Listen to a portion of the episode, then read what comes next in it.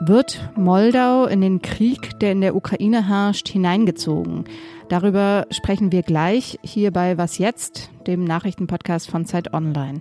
Und es geht um einen Staudamm am Nil, der für Streit zwischen Ägypten und Äthiopien sorgt. Heute ist Montag, der 2. Mai. Ich bin Munja Malborg und jetzt kommen erstmal die Nachrichten. Ich bin Christina Felschen. Guten Morgen. Die Bundesregierung schwenkt um und unterstützt europäische Pläne für einen Boykott russischen Öls. Damit soll ein weiterer Angriffskrieg verhindert werden, sagte Außenministerin Annalena Baerbock. Die EU-Kommission will möglichst bald den Entwurf für ein neues Sanktionspaket vorstellen. Russland hat Bulgarien und Polen ja bereits das Gas abgedreht. Heute treffen sich die Energieminister der EU-Staaten, um zu beraten, was zu tun ist, wenn dies weitere Länder betrifft. CDU-Chef Friedrich Merz reist heute in die Ukraine. Dort will er die deutsche Solidarität mit dem Land unterstreichen, wie sein Stabschef sagte. Das Bundeskriminalamt rät allerdings ausdrücklich von der Reise ab. Es sei zu spät informiert worden, um März angemessen zu schützen. Zum ersten Mal konnten Zivilistinnen und Zivilisten aus dem belagerten Azov-Stahlwerk in Mariupol gerettet werden. 100 Menschen wurden laut ukrainischen Angaben in Sicherheit gebracht. Doch viele hundert Soldaten und Zivilistinnen werden noch in den Bunkern des Geländes vermutet, darunter auch Kleinkinder. Unmittelbar nach der Rettung soll Russland das Werk wieder angegriffen haben. Redaktionsschluss für diesen Podcast ist 5 Uhr.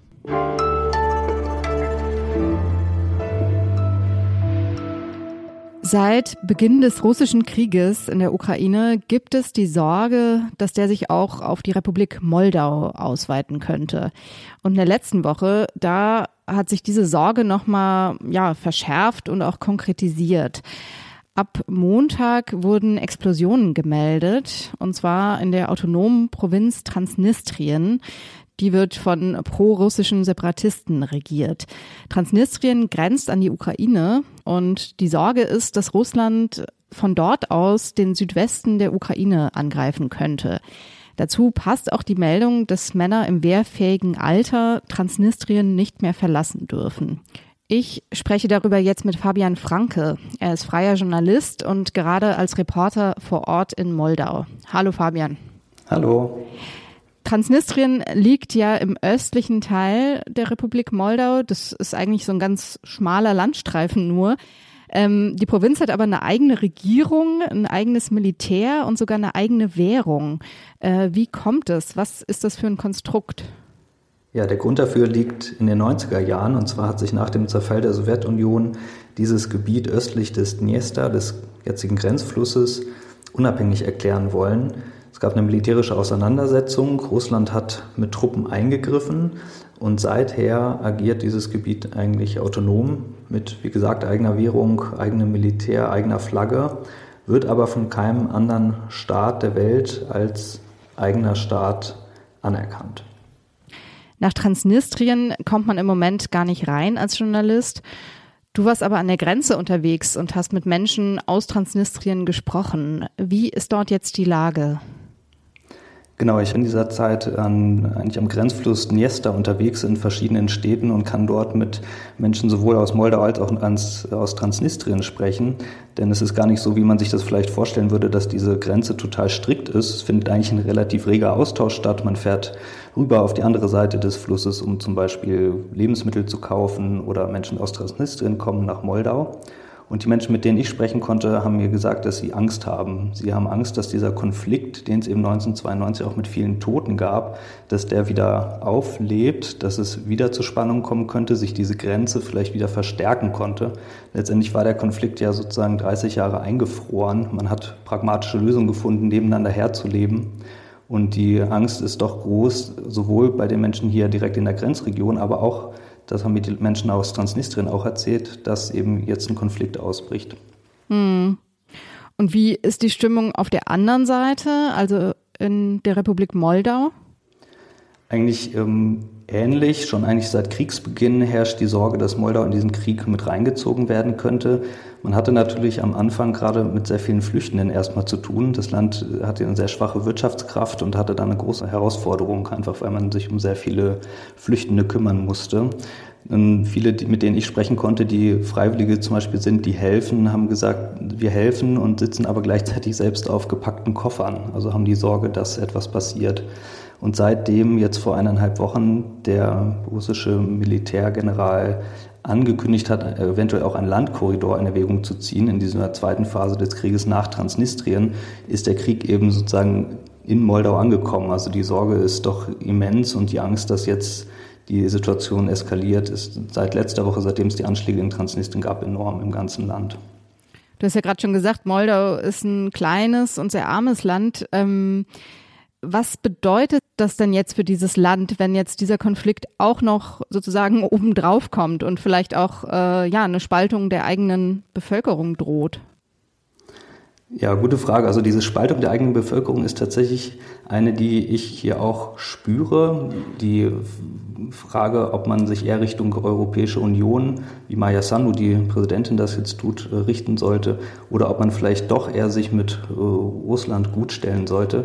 Weil die Disku wird hier viel diskutiert, denn es gibt viele Menschen, die sich hier Russland sehr nah fühlen, in Transnistrien natürlich sowieso, aber auch in der anderen Provinz, in Gagausien, das ist auch eine russlandnahe Provinz innerhalb der Republik Moldau. Auch im Norden des Landes gibt es Menschen, die viel ähm, oder die, die sich Russland näher fühlen. Das heißt, dieser Konflikt, der schwelt gerade. Und man weiß aber gleichzeitig, wenn tatsächlich ein militärischer Konflikt dieses Land erfassen sollte, hätte man eigentlich nichts dem entgegenzusetzen. Also da sind sich die meisten hier einig, es gibt weder eine Armee, ähm, die wirklich sich wehren könnte, gleichzeitig gibt es keine Verbände, Europäische Union oder NATO, mit denen man jetzt ähm, rechnen könnte. Das heißt, die Angst ist groß, dass Moldau tatsächlich relativ schnell ja, zum Beispiel besetzt werden könnte, wenn es dazu käme. Und der EU-Beitritt ist zwar beantragt, aber auch noch in weiter Ferne wahrscheinlich. Danke dir, Fabian. Genau. Dankeschön.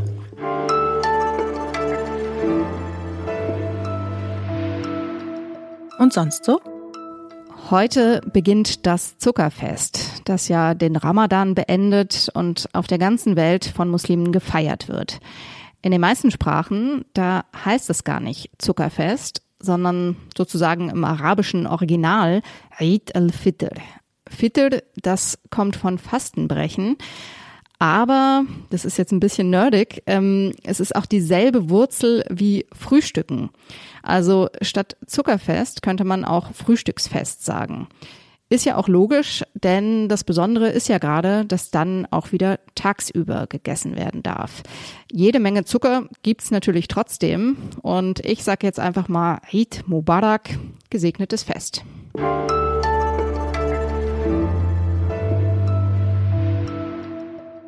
Gestern haben wir ja schon hier im Podcast darüber gesprochen, dass Süßwasser weltweit knapper wird.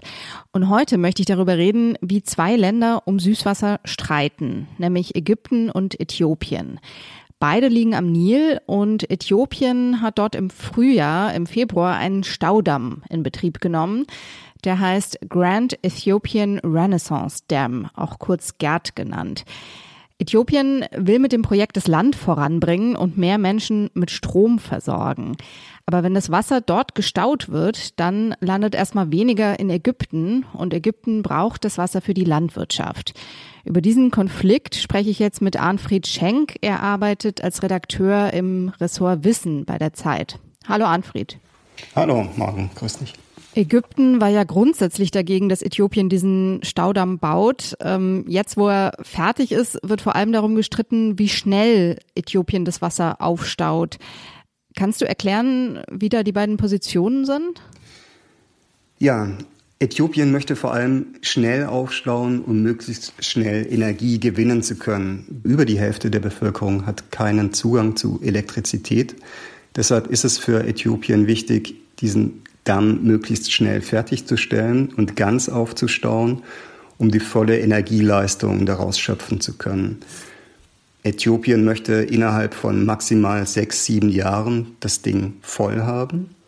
Und Ägypten dagegen fordert eine Füllperiode, die mindestens zwölf Jahre, am liebsten noch 20 Jahre dauert.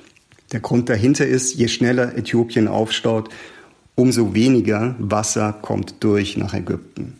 Deshalb ist Ägypten für eine sehr lange Stauperiode. Aber nochmal zum Verständnis, diese Wasserknappheit, die würde in Ägypten nur so lange entstehen, bis dieser Staudamm vollgelaufen ist, oder? Genau, die Wasserknappheit, die bezieht sich auf die Stauphase. Und wenn es in dieser, in dieser Stauphase zu einer äh, Trockenzeit kommt oder zu einer Dürreperiode, dann könnte es sein, dass in Ägypten bis zu 25 Prozent weniger Nilwasser ankommen. Wie könnte denn da eine Lösung aussehen? Eine relativ einfache Lösung wäre, die kommt jetzt aber von keiner der beiden Konfliktparteien, das sagen nur teilweise internationale Wissenschaftler. Äthiopien staut langsam auf, so wie das Ägypten fordert. Und dafür leistet aber die, die ägyptische Regierung Kompensationszahlungen an Äthiopien. Und zwar in der Höhe, die ungefähr dem entgangenen volkswirtschaftlichen Nutzen entsprechen. Das wird Ägypten aber natürlich nicht alleine leisten können. Da bräuchte das Land Unterstützung. Die könnte beispielsweise aus den USA kommen oder von der EU oder von den Golfstaaten. So eine Lösung ist ja im Moment noch nicht in Sicht. Wie wahrscheinlich ist es denn, dass der Konflikt eskaliert? Es gab öfters die Drohung, wir greifen zu allen Mitteln. Es wird aber wahrscheinlich tatsächlich Rhetorik bleiben oder es ist eher als, als Säbelrasseln zu deuten weil die Kosten sind, glaube ich, doch wesentlich höher, so einen Krieg zu führen, als andere Lösungen zu finden. Meerwasserentsalzungsanlagen zu bauen. Und das könnte man in Ägypten natürlich auch tun. Der Zugang zum, zum Meer ist ja da. Vielen Dank. Das war's von mir, Munja Mayborg, für heute.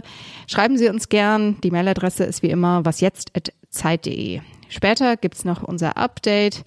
Jetzt aber erstmal einen guten Start in die Woche. Tschüss.